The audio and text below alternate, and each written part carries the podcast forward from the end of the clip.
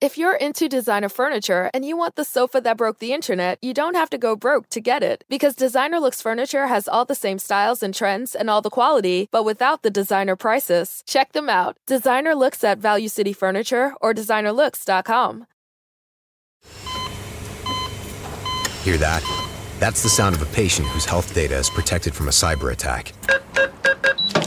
And that...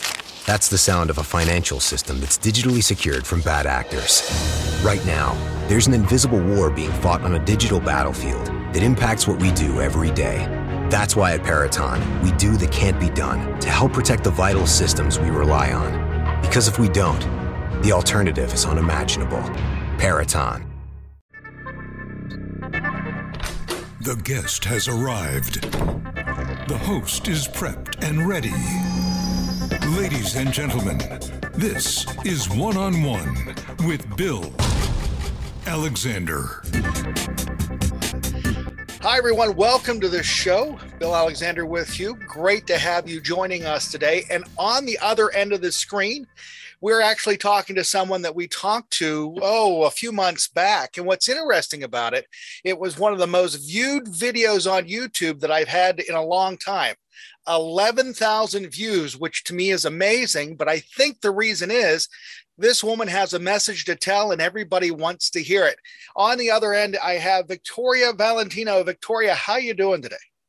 Well, I'm doing fine. Welcome to my closet. Well, and hopefully the dogs won't bark. Well, thank you for having me in your closet today.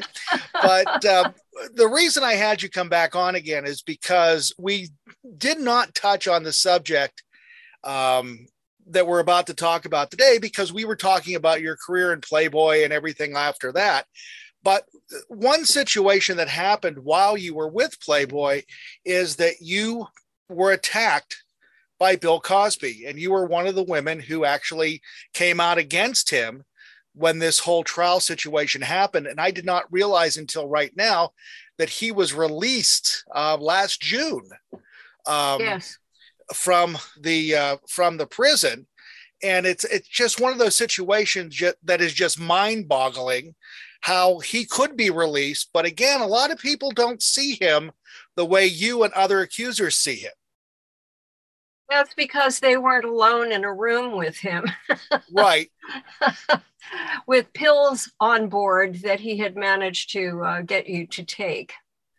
So yeah. You had no idea what was going on. It's just that he was uh, he was there, and you had no no control over the situation because you didn't realize what was going on. Well, it's it's a little bit more complicated than that. Um, after my little boy drowned, um, it, at a week and a half after his sixth birthday, in the swimming pool of my music attorney, who um, was giving a party to celebrate the successful negotiation of my recording contract with Capitol Records, um, I was kind of derailed. Um, For a period of time, my grandmother, my great aunt, my favorite uncle, my other favorite auntie, um, everybody died, including the babysitter having a heart attack in my garage, oh, and the wow. neighbor's dog killing my uh, son's guinea pig and rabbit. So it was a death cluster. I was twenty-six, and I had never even been to a funeral. And the only dead bodies I had ever seen were, you know, the random birds and mice right. the cat brought in, uh, which I, of course, as a little girl, always buried very ceremoniously and put flowers on top of the grave and knelt and prayed over mm-hmm. them. And um, so it was a huge shock. And I was, um, I was really in a, in a, an altered state uh, for a long time after that.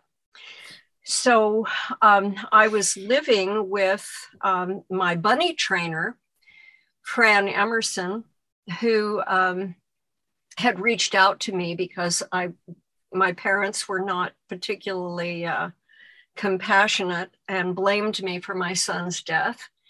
And so um, she reached out and said, come stay with me in Laurel Canyon, which is right off the Sunset Boulevard, you know, the beginning of the Sunset Strip. Okay. And um, and I was living on my advance money from Capitol Records for my album. And I was beginning to run out of money, and I was picking up little, you know, parts here and there, you know, in, in movies. I picked up a some kind of part. I can't even remember what it was. I was in, I, I was going around as if I was underwater for a long okay. time after my son died.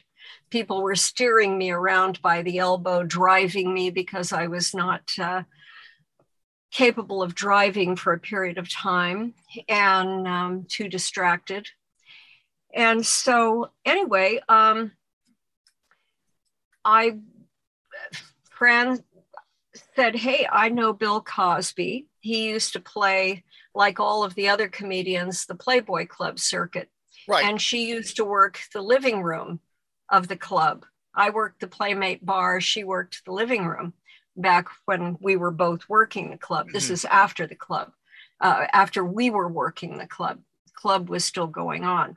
Um, but so she knew all the comedians and everybody. And and um, she said, he's he's doing this show, and I can get you an interview. I thought it was I Spy, because when I would go over to my parents' house, they would watch it.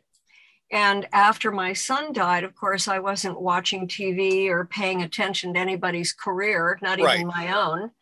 Um, so I didn't know exactly what show he was playing in, but I thought, well, maybe I can't go into the studio and and and record, because I'd pretty much lost my music after my son died. Right.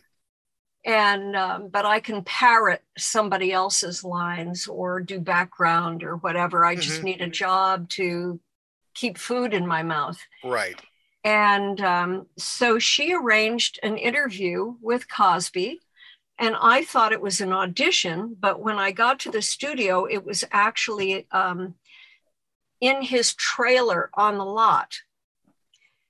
And as I was going out the door, she handed me my son's eight by ten. And it was a beautiful picture of him looking directly into the camera, black and white headshot uh, with his little sixties afro. He was um, biracial.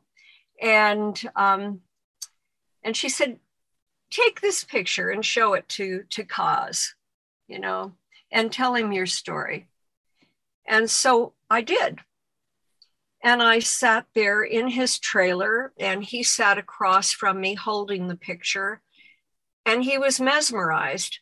He just kept looking at it and looking at it and looking at it. I mean, it was a very powerful shot. You know, this little, little boy directly looking at you right. through the photograph, probably still has his fingerprints on it. Uh, Cosby's fingerprints. So, as I often do when I'm under stress, I talk more and talk faster. And he was very silent, staring at this picture, holding the, the eight by ten in his hands. And I kept thinking, well, I'm, I'm sounding more and more like an emotional basket case. This guy is not going to give me an audition. You know, he's not going to trust me to be sane on his set, obviously. So after a certain period of time, nothing was progressing. So I just stood up abruptly and took the photograph and said, well, thank you very much. And I exited, mm-hmm. never expecting to hear from him, never expecting to see him again. Um, and I didn't until... Um, after I moved from France, I moved into my grandma's house. She had just died, and my mom was renting the house. So she let me and an interim boyfriend and this other couple who were friends of his move into the house and rent the house in Ho- in West Hollywood. Okay. And um, it was a California bungalow that my great-great-uncle had built way back in the early nineteen hundreds. Now, I, I have a question for you, because I'm remembering the first interview. Yeah. You left there because you were having it. You left to go there originally because you were having issues with your parents. Yes. Okay. Okay. So I am. I, I remember everything now because we talked about that. Yeah. Yeah. For a while, I couldn't go into my own house because I couldn't look at my son's bedroom. Right. So I was sleeping on the sofa of my neighbors across the street.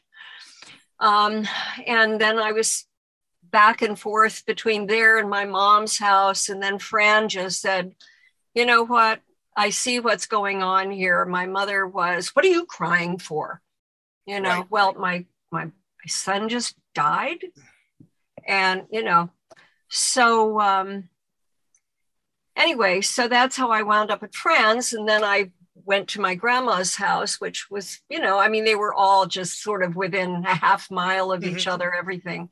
And so, um, so I was there, and my roommate, this actress, um, her name was Meg, and she liked to go over to the Cafe Figaro over on uh, Doheny and Melrose, which was the dividing line between West Hollywood and Beverly Hills.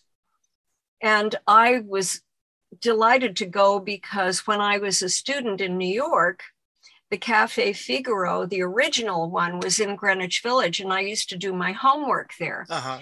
and watch Laurel and Hardy movies and stuff. They had a big screen. And um, so I, I went with her, and this particular day, I was sitting there just grief-stricken beyond words. Um, you know, when you lose a child, it's not just like an emotional boo-hoo. It's, it's like a horse kicked you in the gut. Mm-hmm. You know, uh, it's a very visceral kind of pain, and it comes in waves, and you can't predict it, and you can't do anything about it except basically try to survive it. And um, so I really kind of didn't want to go, but by that time I was driving, and I had my car, and I and she didn't have a car, so I wound up being recruited to do the driving. And um, we went over there, and we could have a, a bowl of French onion soup, a basket of worm bread, and uh, we scraped our pennies together for a half a carafe of red wine, which we shared. So this one day I was just sitting there crying into my onion soup, and just convulsively, I, I, I just couldn't stop crying. And all of a sudden, this man I saw standing at the edge of our table, and I realized it was Cosby. At the time, I didn't know that he was part owner of the oh. Cafe Figaro. I learned much later, years later, in fact. So um, she had these eyes that were like a Malamute, like an Alaskan Husky, you know, these white blue eyes mm-hmm. that were absolutely mesmerizing. Everybody who came in contact with her never forgot her eyes. She had a story about a boyfriend in New York calling, and we were at this vegetarian restaurant in Hollywood, and he told the waiter, he said, look for the eyes, you know, to give her a message. And of course, he found her right away. Right. So those were the kind of eyes she had. And what I have since learned, since I've gone public about Cosby, is that eyes were one of his fetishes. Oh, really? Yeah. And um, so he, knowing my story already from the interview in his trailer, knew that I was a, a mess emotionally, and he wanted to get to her. So he used my grief to act compassionate when he was chatting her up, and said, well, you know, Vicky, which is what everybody called me in those days, which I hate actually, but uh, she, um, he, he said, you know, she's, she really needs, um, needs something, you know, some, some nurturing. And he said, he put her in charge of me. Okay. And said, I'm going to treat you girls to this spa down on Santa Monica Boulevard, a finished steam bath and a massage. And he gave her his private number. And he said, when you're done, give us, give me a call and I'll send my driver over to your grandma's house and pick you up and I'll treat you to dinner. It'll do Vicky good. So that was how that came about. Okay. So we wound up at a steakhouse on the Sunset Strip right next to the Whiskey a Go-Go. It's not there anymore. There's another restaurant, but that's the way it is in Hollywood. Right. Restaurants come and go. And um, so we were there sitting in kind of a banquet style. He was to her left and she was to my left. So I was the tag along and he ordered wine and I don't know what I ordered, but I wasn't hungry. And he was busy chatting her up and trying to entertain us with mush mouth kind of jokey stuff. And I wasn't interested, but I was there. Right. And knew I was just sort of the, the tag along. And I knew that I was the excuse for him to connect with her. And so I was sitting there kind of rearranging the food on my plate, not really paying attention to them. And I guess that bothered him. And he reached across my plate and put a, a pill next to my wine glass. And he said, here, take this. It'll make you feel better. It'll make us all feel better. And then he put a, a pill next to her glass. And then he acted like he was going to take a pill. Right. And um, then shortly thereafter, he reached across and put another pill directly in my mouth, same to her. And um, I guess I thought, well, you know, initially, I think I must have thought it was an upper because everybody in those days, all the managers of clubs, everybody was giving you diet pills to keep your weight down so that you would fit in the bunny costumes. They were giving you um, uppers so that you could work longer shifts and still be perky, you know. So it was kind of a standard thing. And I don't think any of us initially realized they were addictive. They were just diet pills and the doctors gave them to us. They gave them along with um, diuretics to get rid of the water weight. Right. And birth control pills. And birth control pills in those days had pretty much just been invented. And they had a whole lot of estrogen in them. And so they made us blow up. Mm-hmm. So we were always at risk of being too fat for the bunny costumes. And we didn't want to lose our jobs. Right. So this trilogy of medications was always part of our everyday life, except we started having electrolyte imbalances and getting weird, you know, and falling apart and emotionally and, you know, fainting and on in the service bar and stuff like that, not understanding what was going on. Now, as a registered nurse, of course, I understand how devastating that combination is. Um, but anyway, so I, I think I, I figured if he wanted If I wanted to feel better and if he wanted me to be perky, it was just another diet pill. Right. So I knew the reaction that I had to those. So I thought, okay, so I took it. Unfortunately, pretty soon my face was in the plate and so was hers. And um, I remember saying, I want to go home. And he said, oh, okay. Sure, you know, right. And right. We went back up this, the back stairs to the upper parking lot where his driver was with the car, and his driver was gone. And I remember saying to him, where did your driver go? And he said, oh, he had something else to do. And I remember thinking, how weird is that? You know? Yeah, the, that the chauffeur had somewhere else to be when he's on Cosby's dime. Yeah, that's odd. Right. Yeah. So Cosby said, well, I'll drive you girls home. And it was only a few blocks. So, you know, so I got in the back seat. She was in the front seat with him. And instead of turning right down onto the strip, he turned left up into the Hollywood Hills. And pretty soon, you know, he's swinging around corners and swerving, and my stomach is heaving, and I've got the spinners, and right. I'm hunched over, and I'm going, oh God, please let this be over soon so I can crawl into, into my bed. Well, he stopped, and there we are in front of some building. It looked like a townhouse. And he said, oh, I want to tur- I, I want to show you girls my awards. And I'm going, oh God. Right. You know, last thing I care about are your damn awards. I just want to go home. And um, so I thought, well, maybe the two of them want to, you know, kind of get it on or something. So I'll just stay in the back seat of the car and wait, and they'll come back out, and then we can go home. But instead, after he got her out, he opened the back door and he reached out and he pulled me out. We went upstairs two flights in a in an elevator. And when he opened the door, it wasn't an office. It was a, a little room with two love seats and a little writing desk and a fake French provincial phone and a little table light, a lamp.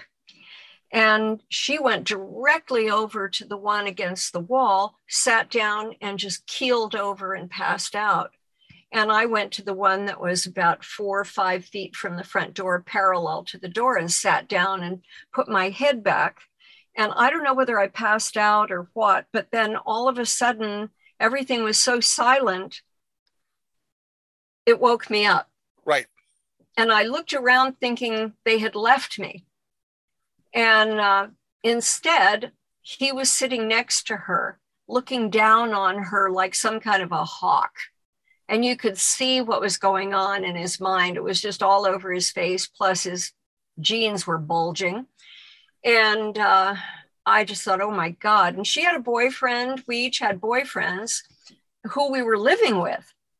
And um, so I just started thinking, my God. So I started reaching over the arm of the love seat and trying to, you know, but I couldn't make any anything other than these guttural sounds, trying to distract him.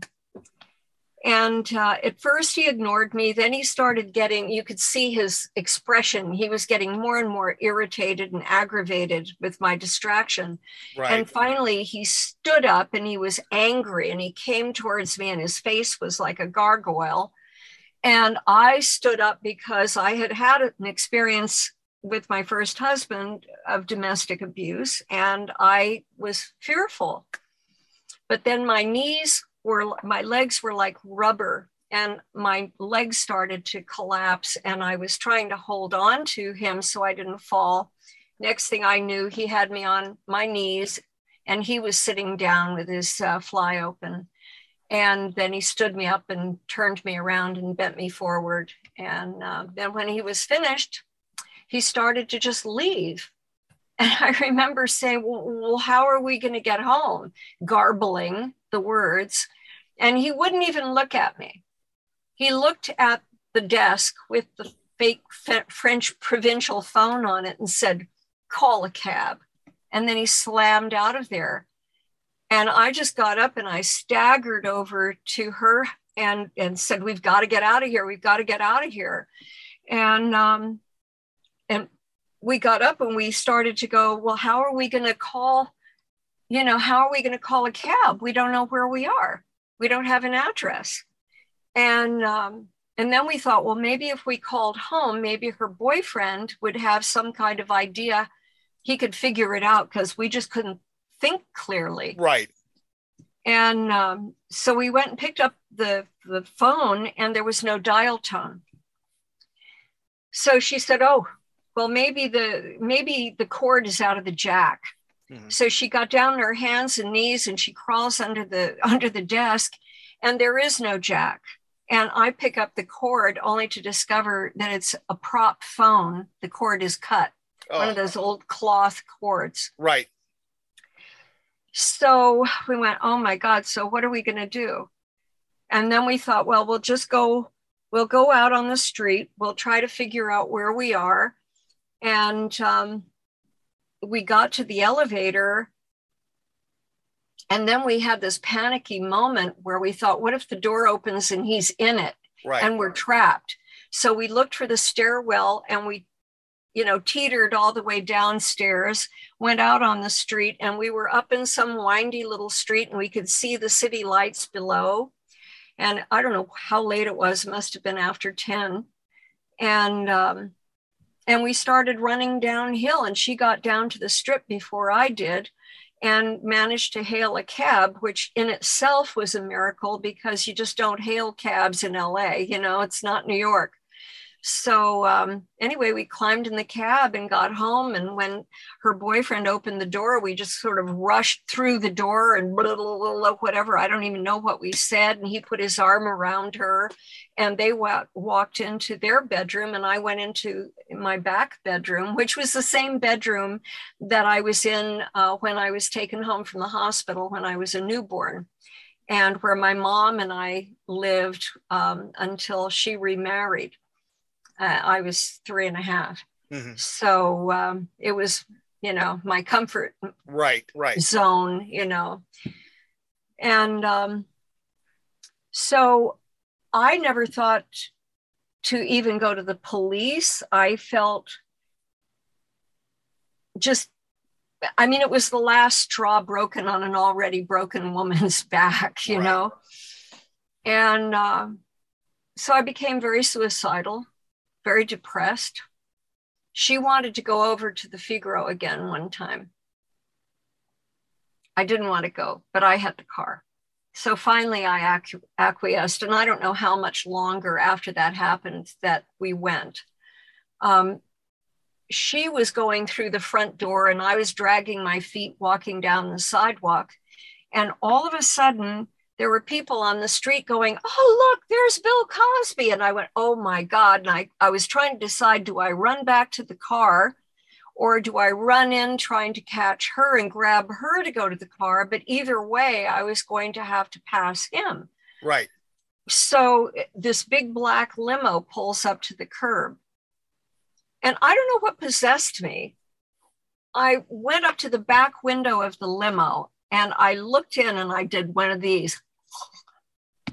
But inside the limo was his wife. Ooh, okay. And him. And she looked absolutely so elegant, so beautiful. Her black hair pulled up in a beautiful chignon at the top of her head, and and which made me feel even grubbier and more powerless and and just defeated. So I managed to walk away, go in there, and we found a little, she had found a little table tucked away someplace, and we never even saw them come in to the restaurant. And then uh, I was uncomfortable. And then after that, I was, um, you know, just very suicidal. And I decided I needed to get back to myself. Who was I anymore? You know, who I, who had I ever been? Because I didn't, I, I'd lost myself entirely. And I, I remembered that the last time I ever remembered really being me or feeling like myself, feeling whole, was when I was a little girl crawling through the woods in Connecticut. Mm-hmm. And so I said, well, that's it. I've got to get back to nature, whatever, whatever it takes. So my music producer was the first guitar of Eric Burdon's group, The Animals. And he and his astrologer wife lived out in Topanga Canyon, about forty-five minutes uh, outside of L A. Okay. And it's a canyon where people like Neil Young and Bob Hurt and Linda Ronstadt, a lot of artists and musicians and alternative living people, thinking people lived, artists and craftsmen. And um, so they said, we'll get you a room in uh, our neighbor's house. Come out here. And so I did. And um, at the end of that year, I had met this really crazy congressman's son who was a guitar picker and a songwriter. And he said, Vicky Blue, he said, I'm I'm leaving for New Orleans. You coming with me? I love you. And I thought, nothing left to lose. Right. And so I did. And thank God, because it was his mother who saved my life, because she loved me unconditionally mm-hmm. and taught me all her good Cajun recipes. And I got six nieces out of the bargain that I crocheted for and wrote, sang my songs to. Uh-huh. Learned to cook a good gumbo. And uh, so unfortunately, he was an alcoholic. And um, I, after three years, I wound up having to take our daughter, had a little beautiful girl who's turning fifty next month. And um, she's given me two wonderful grandsons. And um, I, I left. So I went up to Oregon and signed up for college, art history, ceramics, you know, things that right. really were healing and meditative. And and um, over the years, I avoided talking about Cosby. Mm-hmm. I just tucked it away. Then in nineteen eighty-one, my aunt said, bring the kids down. I had another daughter by then. Um, and um, she said, come down and stay, and uh, I'll take the kids to Disneyland. Okay. So eighty-one, I came down to L A, and I thought, I think I'm going to call Meg. Her number was no longer in service, but I knew she was uh, with William Morris Agency. Coincidentally, that is Cosby's agency. Okay. I didn't know that at the time. And I called them, left my name and number, and she called me back in about five minutes. And uh, we started talking and catching up over whatever happened to each of us and blah, blah, blah. And as soon as I brought up that night, she shut me down. Boom. No, he's a wonderful man. He's a wonderful man. You're just being so negative. And the conversation was over. And I have never spoken to her since. Okay. So I tucked it away. I made references to what a schmuck he was over the years, but I never told anybody the dirty details, ever.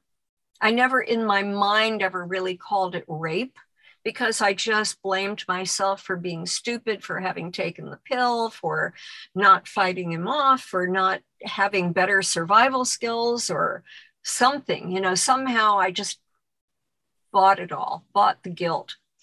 And um, two thousand five, I was heading out to work. I had a radio show that I was doing at Pasadena City College. And I was working as a registered nurse in um, um, an adult daycare center. And my youngest daughter, who was an adult by then, was living with me.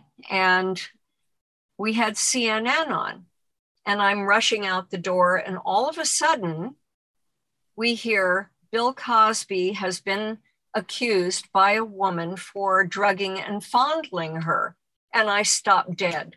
Right.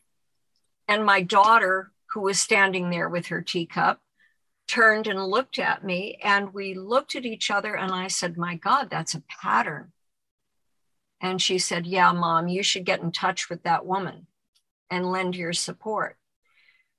And I thought about it, but I didn't want to dredge up the past anymore.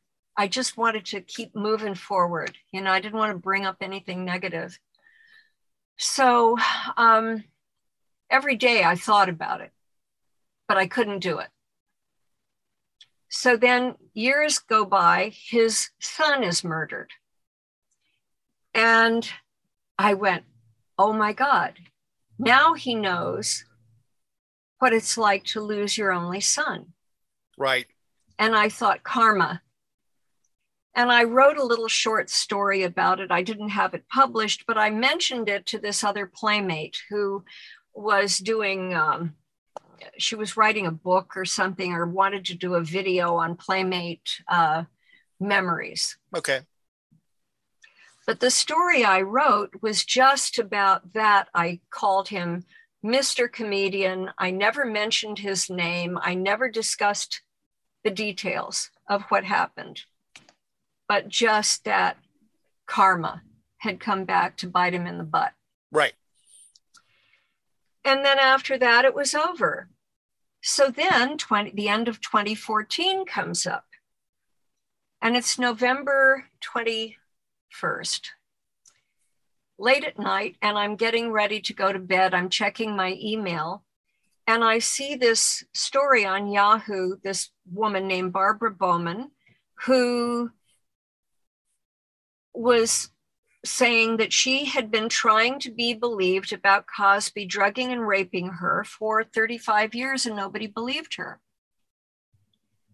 And even at that point, I said, I, I just, I don't want right. to know anything about it. I can't, I just go away, go away, get out of my consciousness. I'm doing positive things. I, I just can't go back into that place anymore.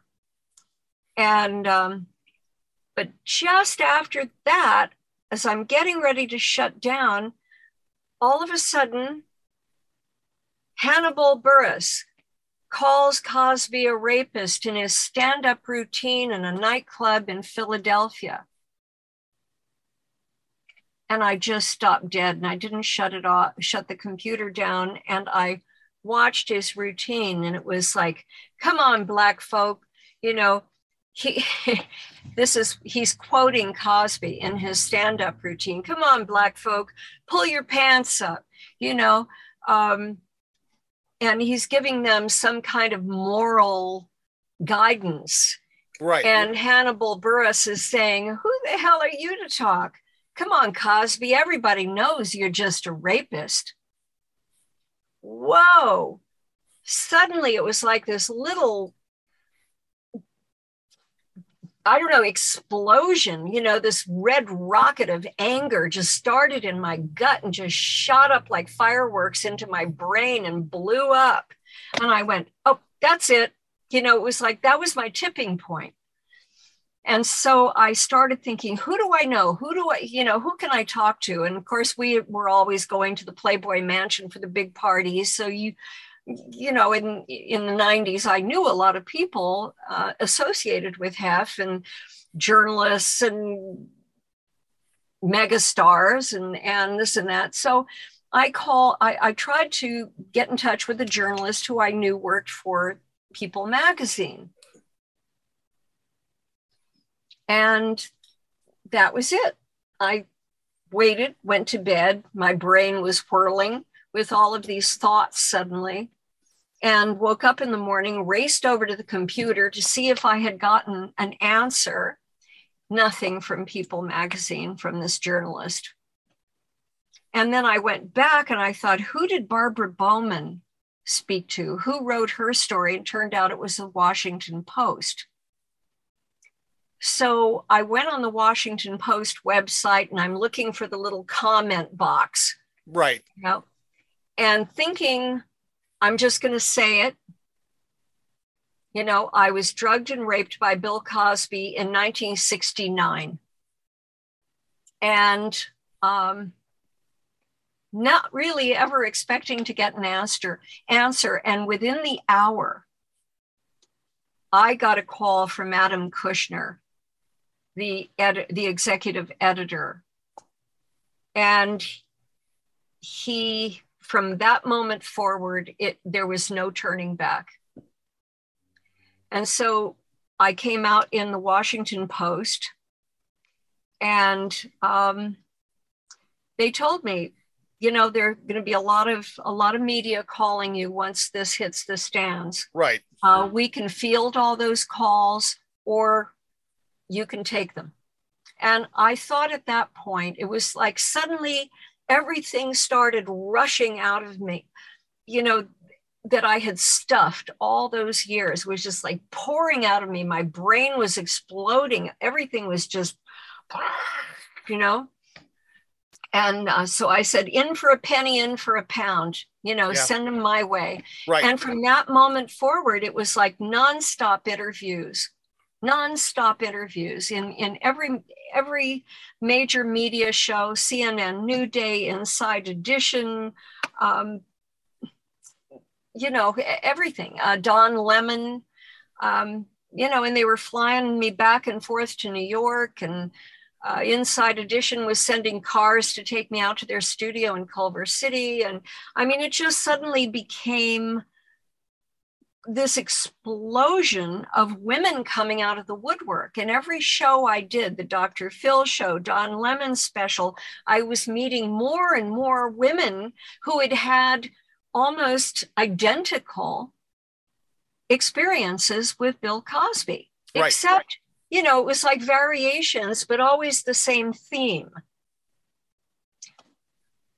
And we started forming this circle of this sisterhood. Okay. The circle of sisters, and sharing information and having support groups and, and comforting each other and, and experiences and, and, and, you know, and, and then other people who were caught up in the story were collecting data.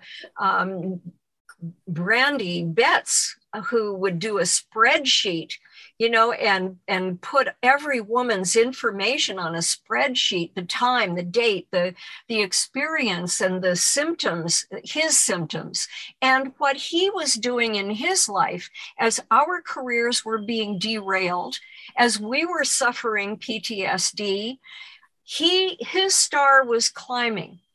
Right. And that, yeah. Um, so it's interesting. And I, because I was doing the math when you were telling me, so it's been fifty-three years since the incident.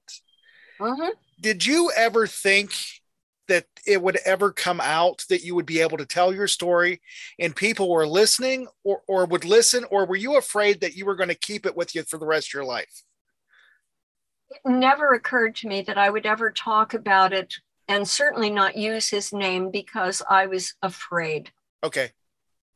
One, of not being believed, but afraid of repercussions by him, because by that time, he was one of the most powerful men in show business, practically owned N B C, practically owned William Morris Agency. And who am I? Right. Oh, I understand. You know, because I who think would it's, believe me?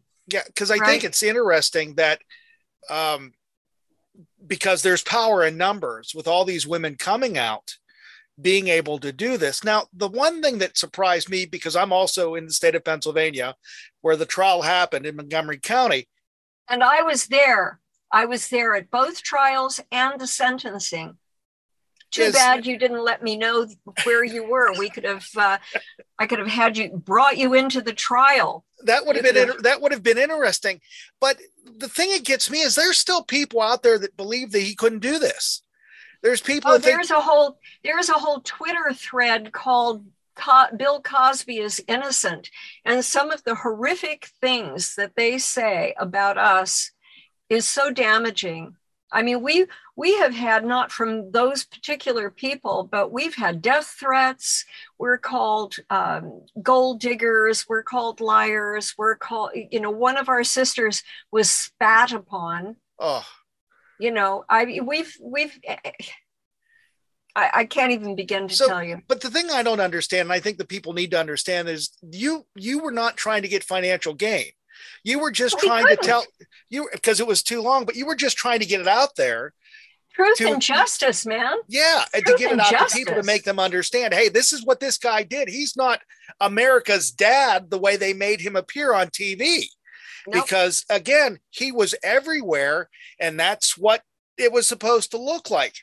Now, since since the first the whole thing broke in twenty fourteen, what have you been doing um, with your advocacy that you are doing for victims of rape and violence and domestic abuse? Well, initially it was just me feeling like, my God, I finally said it. You know, I finally said it, and I'm networking with all these other women, and we're supporting each other, and the truth is finally coming out, and maybe, maybe there'll be justice. Right. Not for us, only vicariously through Andrea Constant, who was the only one of us who was still within the statute of limitations, you know. Um, so it wasn't until probably early spring spring of twenty sixteen. And I'd done tons of shows by then and networked, met so many women. By that time, there were like sixty-two women who came forward. We had done the um, New York Magazine empty chair cover, which blew the lid off the whole thing. I remember that, yeah. And um, N B C Dateline. We, I mean, there were twenty-seven of us on that show. I mean, it was just mushrooming. The knowledge, the experiences, and, and the vast reach of damage that he had created among so many women in their, their lives. One of my sisters was so afraid and so physically damaged by him, she left and went to move to Spain. So she, anyway, so finally that summer, Uh, a friend of mine who had been the director of women's issues in Sacramento uh, called me and told me that there was a group that was going to be meeting in West Hollywood, a group um, that was um, being organized by one of the original founders of the National Organization for Women, a woman named Ivy Bettini, who was, I think at that point, in her late eighties and practically blind and walked with a cane and needed a caregiver. But she was so passionate about finding truth in all of this and getting justice for us that she recognized that there needed to be a change in the laws, because the statute of limitations in California alone, and it's different in each state, the statute of limitations in California was only ten years. And what people don't understand about post-rape behavior and symptomology is that a lot of times, as in my case, you can't talk about it. How many years, how many decades went by before I was able to even just say the words, to say the word rape, to right. call it by its name. And um, so in order for justice to be achieved, the statute of limitations had to be expanded or abolished. So we started meeting at the Jewish Women's Center on North Fairfax in West Hollywood once a week. We started making T-shirts with no, uh, you know, the no sign, mm-hmm. S O L. And um, we started speaking out. We started speaking. We, we rallied on Hollywood Boulevard on Cosby's Star. Um, we... Um, Decide we one of the women who was in our meeting uh, knew a couple of senators. One of them was Kamala Harris, by the way, our vice president, and she was a California senator at the time. And the senator that she reached first was from San Bernardino County, Senator Connie Leyva. And she convinced her to write this bill called the Justice for Victims Act, S B eight thirteen. Okay. And um, so once the bill was written, we had to go up to Sacramento, our group, members of our coalition. And so we would carpool. I would go up with Lily Bernard, who was one of Ca- uh, Cosby's survivors. She's an Afro-Cuban mur- uh, muralist with six children, and um, who is also at this point now suing him because in New Jersey, where he raped her in Atlantic City, the laws have changed with the statute of limitations. And so now she is able to file suit against him in New Jersey. Oh, wow. Okay. She was, she had him on tape threatening her. And and because she was just a couple of months out of the statute of limitations, exactly. she couldn't do anything about it. So but, now she can. So, you know, things are changing. So anyway, so we kept carpooling up. We were testifying in front of the Senate Committee on Public Safety. My testimony is in Gloria Allred's documentary of her life story called Seeing All Red. Okay. Um, we carved, we we we lobbied, we walked from office to office all through the state capitol. We rallied on the state capitol steps. We interviewed for every media outlet that would give us airtime, and um, and we just we just went went for it, you know. So um, one particular amazing moment, we were uh, testifying in front of the West Hollywood City Council, where I had been raped the end of sixty-nine. Right. By Cosby. And we testified, we got a, a yay, unanimous yay vote to move forward. And um, as I'm leaving the assembly hall and going out into the lobby where there are big screen T Vs, where everybody in the lobby could see what was transpiring at the front of the, um, you know, the city council meeting, there was this sheriff standing there, a woman sheriff in her beige outfit, packing a gun. And as I walked out, I started to go past her and she just looked at me, put her hand out.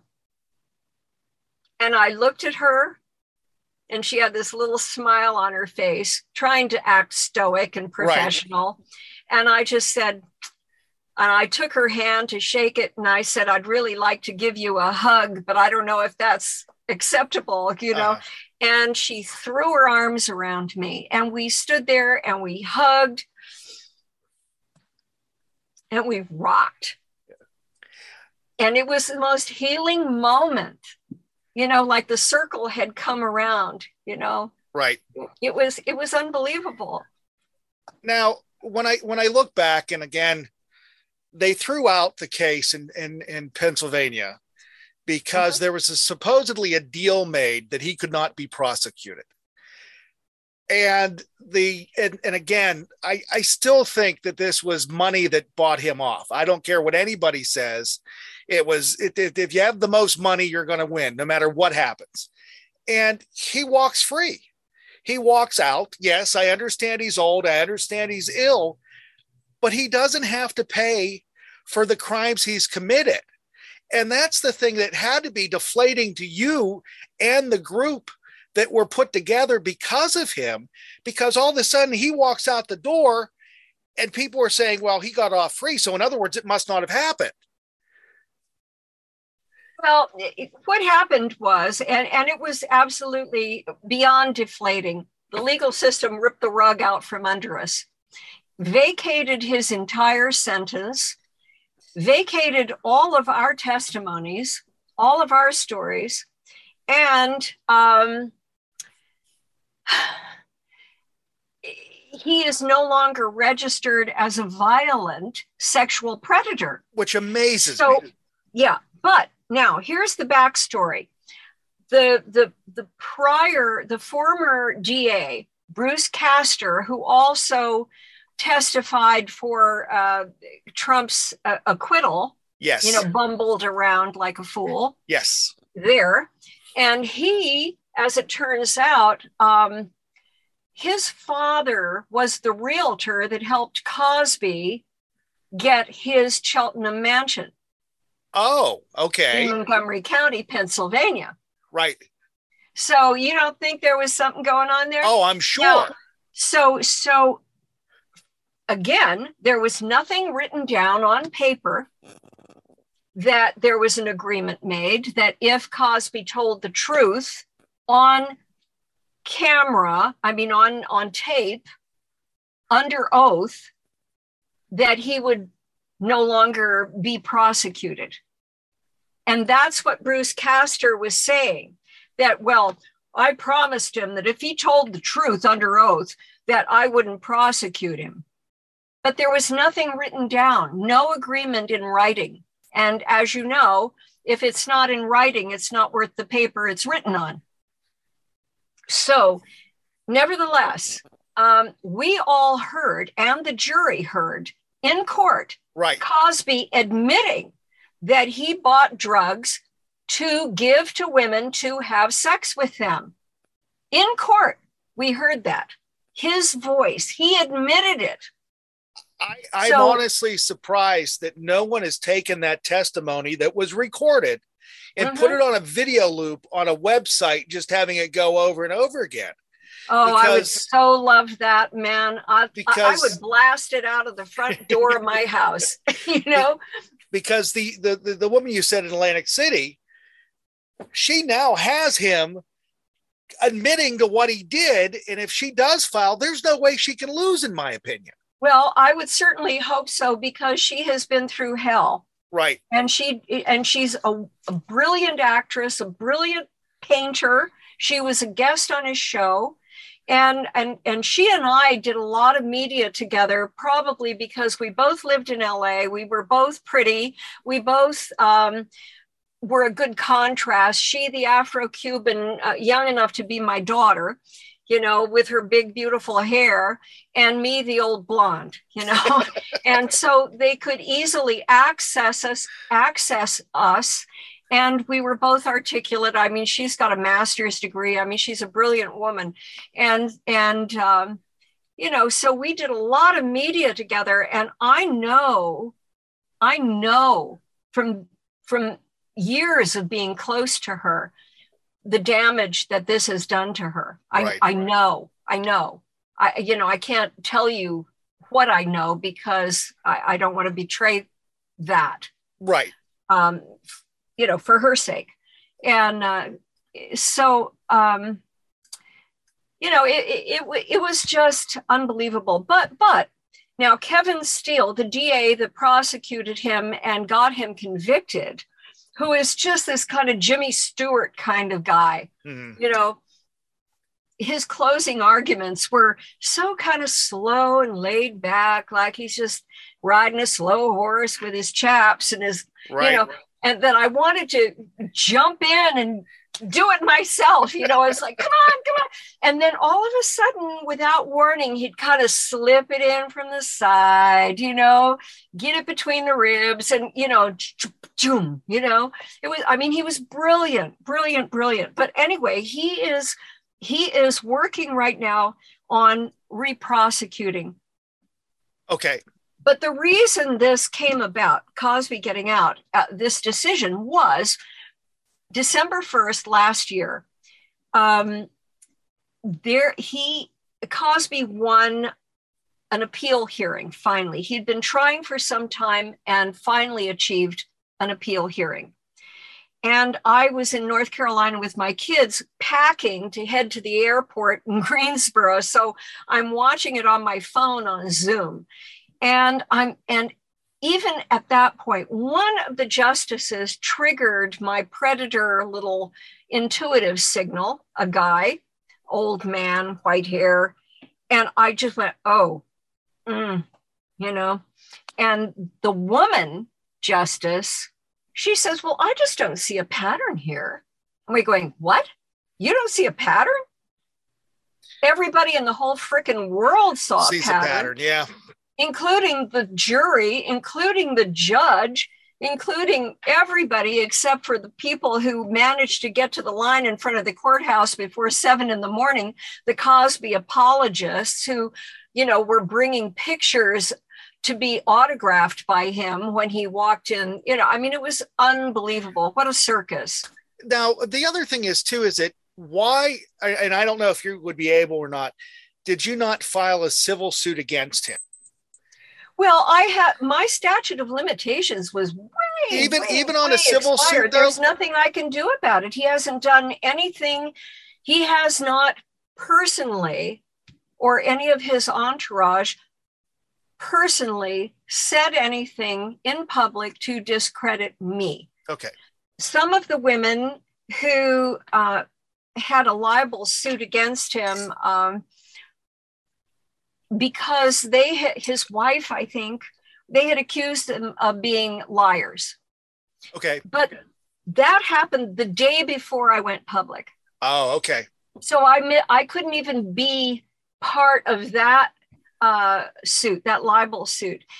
However, had I been, I my lips would have been zipped. I wouldn't have been able to go public and talk about it. You see, and and. frankly, that's a good thing, because even though I didn't get money out of the whole deal, that wasn't, I, I mean, I practically bankrupted myself going public and, and being where I needed to be to speak, because it was so important. Because if I had gone with that suit, I would not have been able to be in front of the camera talking about oh, it all the yeah, time. I got you. Yeah.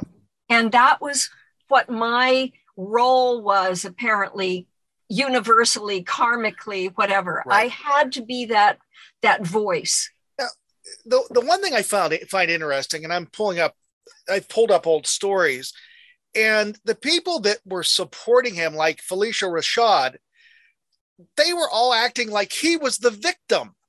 And I'm thinking, and, and now, because I guess Howard University pulled her honorary degree or whatever it was, and he comes out bashing them and saying it's the mainstream media. And I'm thinking, no, he's a bad man, did bad things, and he needs to take responsibility. Even though she made millions because of him, that doesn't mean she has to support him. The funny thing is, the rest of the cast, you haven't seen hide nor hair of them in years, especially when his name comes up in conversation. Nicole Rochelle, she was one of the children actors on that yes. series. Now, he didn't rape her, as far as I know. She was the person in front of the courthouse who jumped out topless on the walkway as they were walking him on the sidewalk. She had all of our names written on her torso. I just pulled up the photograph. I see it right here. Yeah. And you'll, you'll see Victoria is written right uh-huh. here. Well, she lives in France right now. She's an actress and a, an amazing singer. And she wrote a song. I, I wish I could remember the name of it, but it's um, just Call Me Bill. You know, mm-hmm. and it was a very hip hop, but it was it, an incredibly brilliant song, and the lyrics were incredible. But right after that, she was in Paris and had a, her baby prematurely, and little Lawrence, who died. Mm-hmm. And now she has another child, a little girl who lived. And uh, but she and her husband and her baby, they live in in France.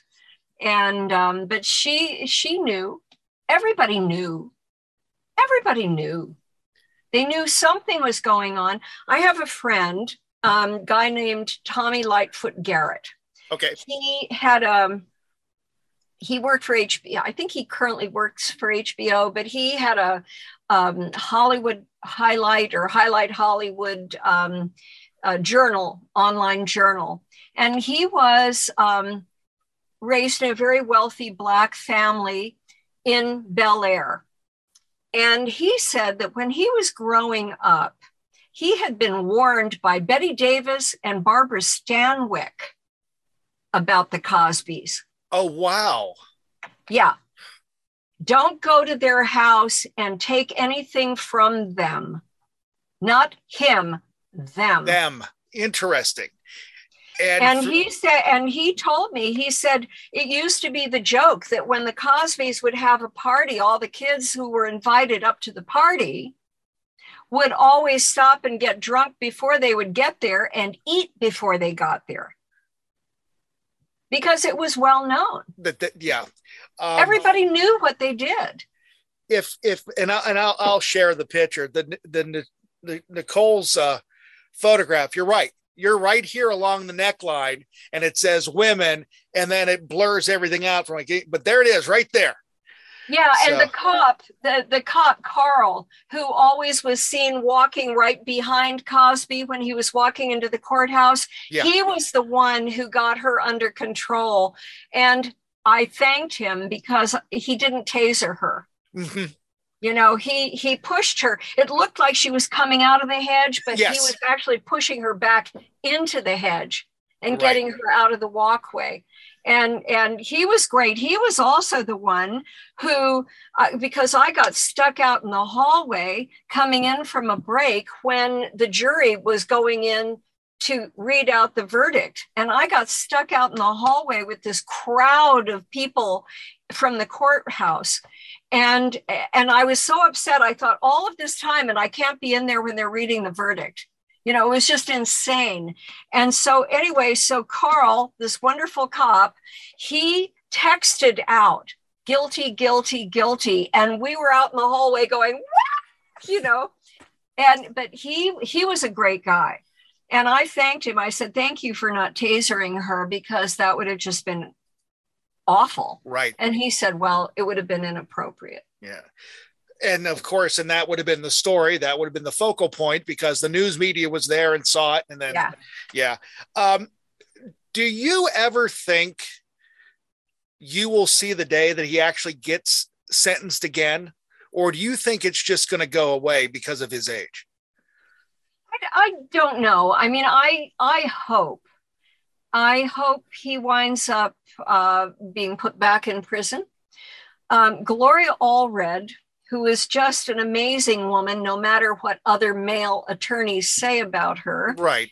Uh, she knows how to work the media so people get the story and it doesn't get swept under the rug. I mean, she is one strong woman's advocate. She was raped at gunpoint in Mexico. Oh, wow. I didn't realize that. Yeah. So, I mean, she's not just talking off the top of her head. Right. She's been there. She knows. So anyway, Gloria... Uh, has a civil suit against him currently oh. because okay. he took a fifteen-year-old girl, Judy Huth, to the Playboy Mansion and raped, drugged and raped her there. And so Gloria will depose him. He has no choice but to be deposed by her at this point. So, you know, justice is going to come one way or the other. Do we know when that's going to happen, or has there not been a date set? I don't know. I, do, I haven't spoken to Gloria for a while yet, uh, so I don't know. And I haven't heard her mentioning it in any of our groups, so I right. don't know. Because yeah. I, I think, especially with him, because he became the face of this behavior. Um, and people, when they see him, that's the first thing they think of. They don't think of anything else anymore. And that has, no matter if he would ever be able to get a career back again, he would never have one. But that's the first thing people see. That's the first thing people think of. But yet you would assume that other people in the spotlight would realize that because of what happened to him, they should not do this anymore. We have a we have a former president who was accused by how many women, and nothing happened. Right. I don't understand why these men are able to get away with it. And I know it has a lot to do with the money they have and the power and the influence. But well, eventually look, you would assume the court system would catch up with them. Look, when you have enough money, you can afford to pay for a hermetically sealed chrysalis around you. Right. And what Tommy Lee Garrett told me, um, Lightfoot Garrett told me, not Tommy Lee, um, he told me that, um, well, now I've forgotten. That happens at my age. Just went whoop, right out the window. Um, he, he told me um, that there were careers made of guys by Cosby for supplying him with an endless supply of yeah. women that he could drug and rape. And the thing with Cosby is he he can never have sex with a woman with her face. He can't have them look at him, or he can't look at them. Right. And even one of our sister survivors, Beth Ferrier-Tillo, said that, and she had had a consensual relationship with him. They broke up. And then when they made up again, that was when he drugged and raped her. And he and she said that even when they had a consensual relationship, he always had to do it doggy style or with her face turning away. There's something, some, some brain glitch that he's got going on. Interesting. Um, yeah. And, and, and, and I've noticed, and just listening to you talk um, about the one friend that you were with when the incident happened, is that she basically denied what happened.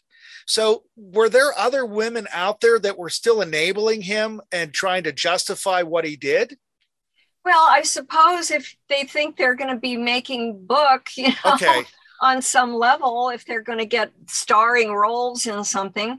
As it turned out, she wound up getting a guest spot on his show in nineteen eighty-six. Oh, really? Yeah. Now, I only found out about that a couple of years ago. So, but, but when I went public, the Washington Post tried to vet me, of course. Right. And she was the witness. Well, she wasn't really a witness because she was unconscious. Right. But they contacted her, got her telephone number, called. She never answered any of the calls.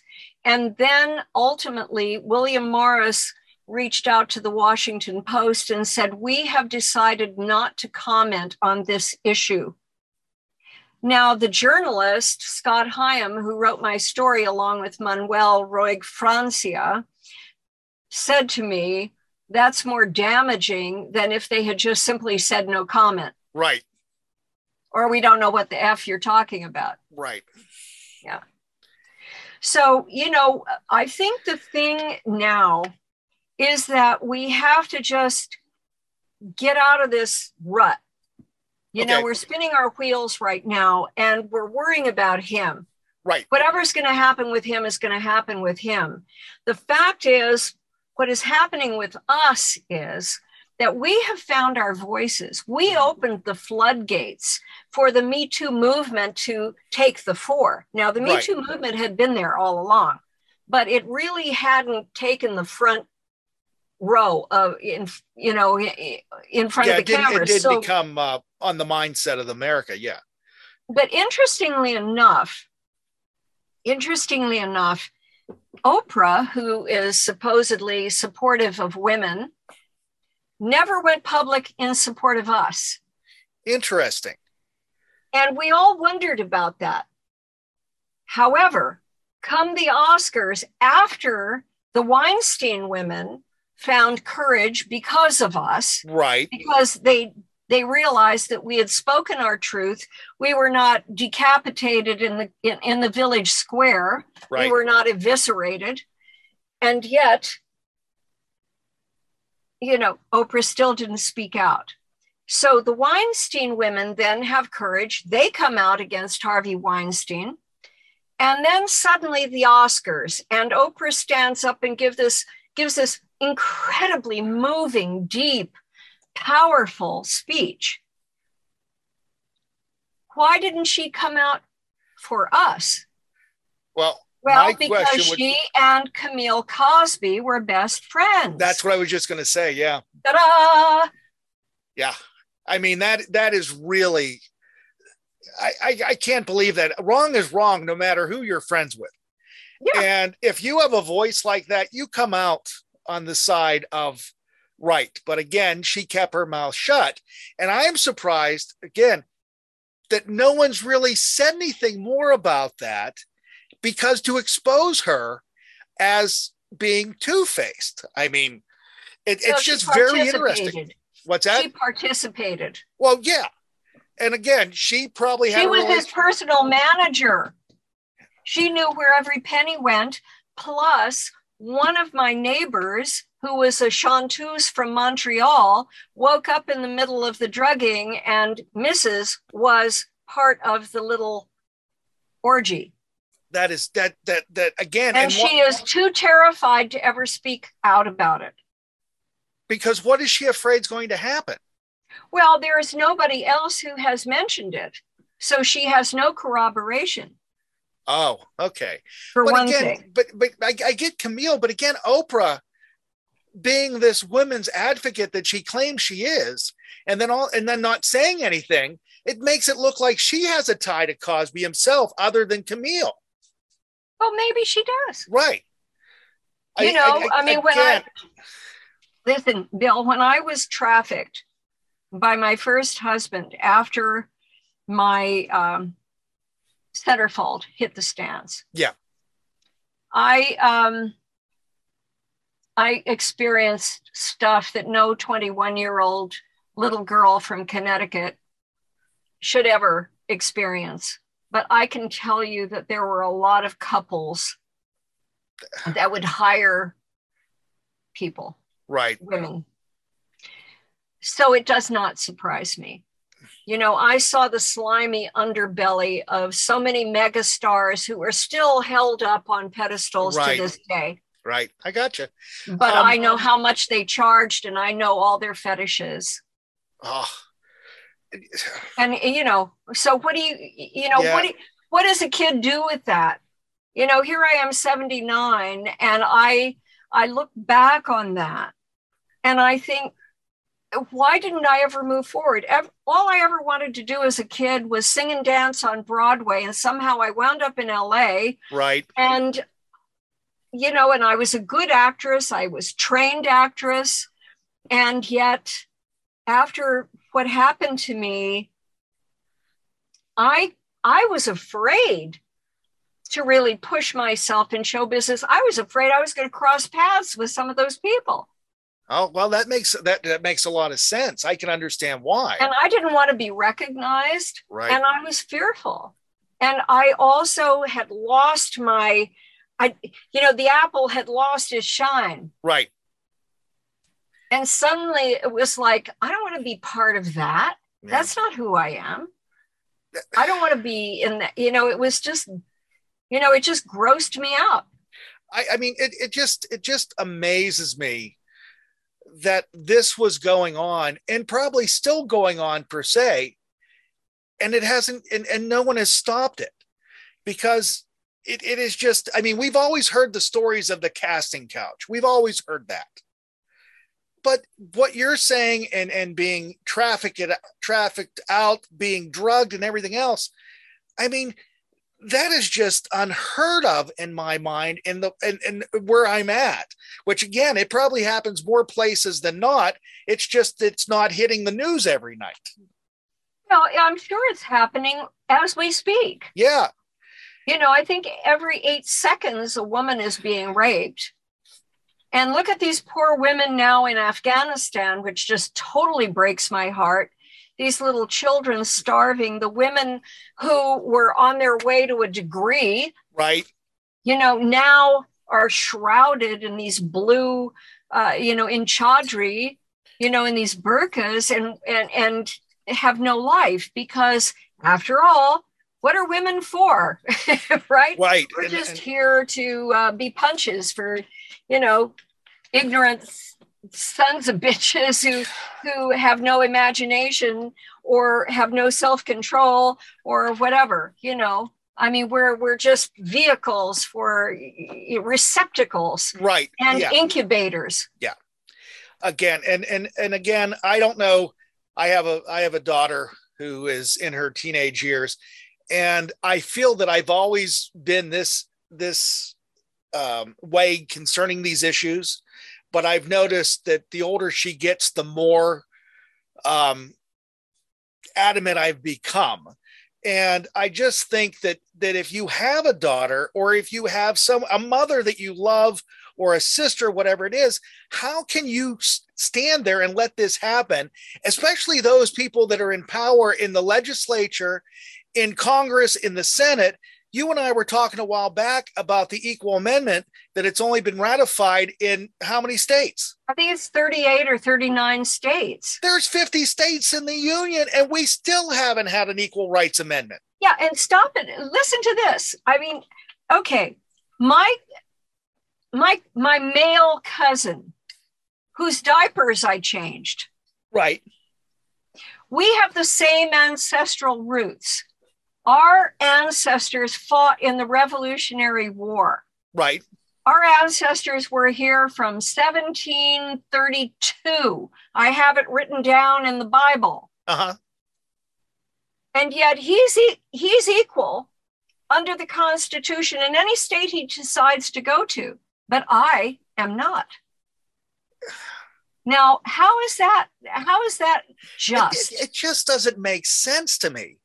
Um, that that we live in this this male society that degrades other human beings, especially women, who honestly, I think are better off and more intelligent and more rational than most guys that I know.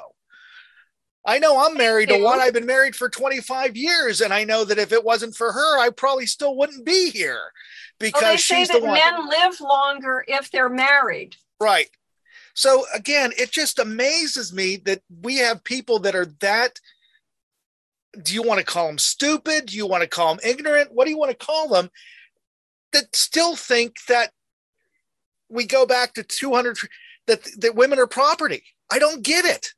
I would exactly. figure by now it would all be equal. Which is why the only male I am owned by at this point in time is my Chihuahua and my orange tabby cat, who wakes me up whether I want to get away, get up or not. Right. At seven o'clock on the dot. And I'm going, leave me alone, leave me alone. And I'm thinking, husband, orange cat. Hmm. You know, it's almost no, I, the same. I, I get it. Yeah. But again, it, it just... What society, I would figure I'm in my mid fifties now, and I thought that it would get better the older I got. And what I'm seeing when it comes to to to uh, the way people are treated, it's getting worse. And how do you fix that? How do you get through it? I know that that, it, that sometimes it has to be crushing to you that things that you try to get past, or people you work with or talk with, are not succeeding the way they should be because of the post-traumatic stress. You know, um, after Cosby got out of prison, uh, it was like nonstop interviews mm-hmm. every day. And then I took a red eye on a Friday night and arrived in Philly on the Saturday. And we had a vigil in Independence Square. And I gave a speech. It was spontaneous. And I just pretty much rambled. I didn't tie it up the way I wanted to, but my right. point having been that my legacy will wind up, the, the, the things that I will be remembered for are my my tits and ass, essentially, from Playboy right. and being raped by Bill Cosby. Not the songs that I have written, not the patients who I, I right. made comfortable as they transitioned into the next plane, mm-hmm. not the acting parts that I ever did when I played Saint Joan of Arc when I was seventeen and mm-hmm. lost myself in the part to, to the point where I became and wound up on my knees in tears at the end of her monologue, you know, when she was committing herself essentially to the flames rather than right. admit that she was wrong and be in a dungeon for the rest of her life, away from riding her horse in nature and hearing her angel voices. Right. You know, none of those things will ever be known about me, really, except I'm going to talk about them anyway, and I'm going to write them in my book. Right. But, you know, I I was just one of so many of his victims. And I think of the talent. I think of Lily Bernard's incredible talent. And I think of every single woman that I have met through this journey who is so talented. And yet, that won't be what they will be remembered for. Right. They will not have been able to fulfill their, their profession, their gift, their... The world will not have been able to, to be graced with their gifts because he damaged us to the point where our careers were derailed while right. his star soared. And it, I think of all of those women and their talents and their beauty and their, their, their spiritual gifts that the world will never have a chance to be graced with. Right. And, and, and again, when you think about it, when you think about it, not only with his victims, but with every victim that we're dealing with, it, it's just, um, it, it's just unbelievable. But somebody thinks that they have the power to take away something from someone else. And it just, it, it, to me, it just angers me the more I talk about it, which I know, probably is a good thing. But again, it just, I just don't get it. I really don't understand why people feel that they have to be in control of everybody, but yet they can't be in control of themselves. But you see, they're, they're, they have malignant narcissism, which comes from a deep place of unworthiness. Mm-hmm. It's like this black hole where everything gets sucked into it. You know, no matter how much we would be praising, no matter how many accolades, no matter how much money he's making, you know, any of these people, Trump is another one who has the same diagnosis. Yes. And the people who are still, you know, bowing to him. Yes, bowing I know. to this madman who ha- they're sociopaths.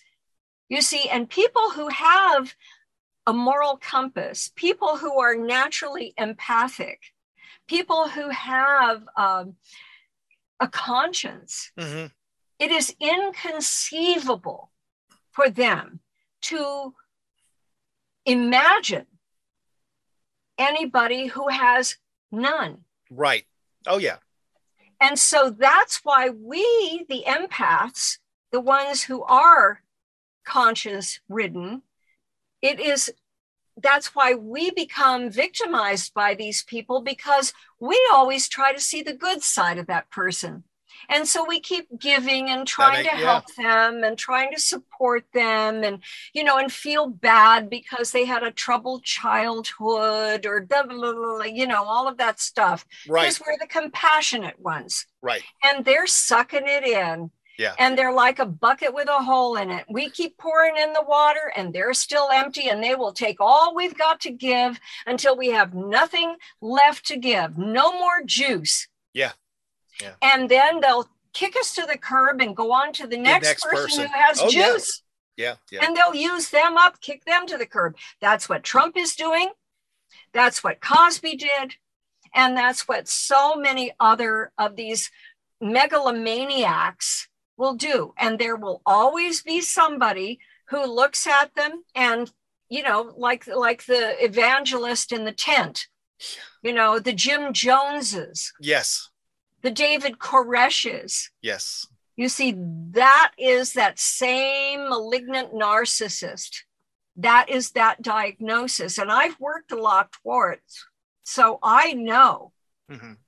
you know, that these people, they, you know, they, they're grandiose. You know, they think they are so fabulous. And if they have been medicated for their bipolar or for, you know, their schizophrenia or whatever, you know, they think after a period of time that they don't need it because they start feeling normal. Right. But they also miss the energy that they got from their insanity. Mm-hmm. And they want the color and the vibrancy that that gave them. Right. And so they go off their meds, and the meds are still in the system for a few days. And so they're thinking, yeah, see, yeah. I'm okay. And then all of a sudden they start decompensating and they wind up having a psychotic break. And guess what?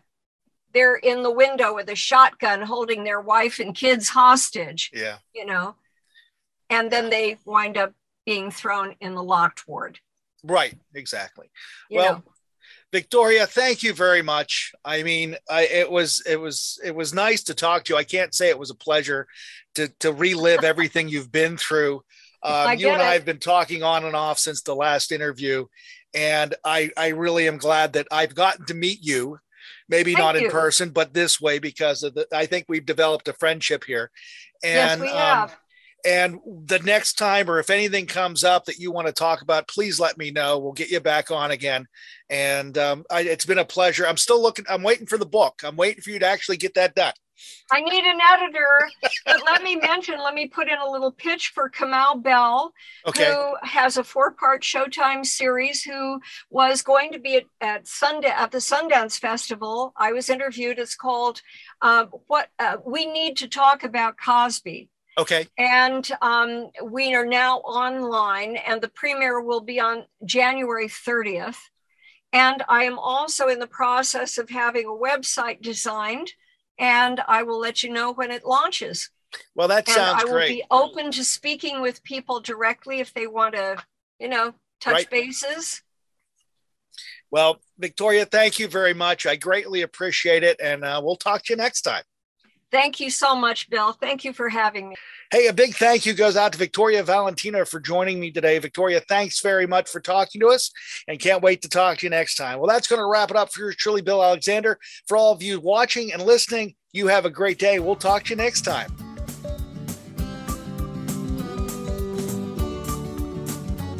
Thank you for listening to One-on-One with Bill Alexander. One-on-One with Bill Alexander is a Million Dollar Baby production. For more information, go to bill alexander dot net.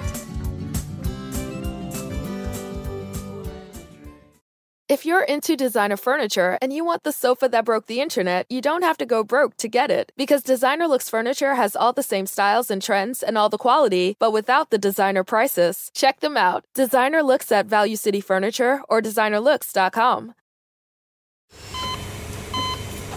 Hear that? That's the sound of a patient whose health data is protected from a cyber attack. And that... that's the sound of a financial system that's digitally secured from bad actors. Right now, there's an invisible war being fought on a digital battlefield that impacts what we do every day. That's why at Periton, we do the can't be done to help protect the vital systems we rely on. Because if we don't, the alternative is unimaginable. Periton.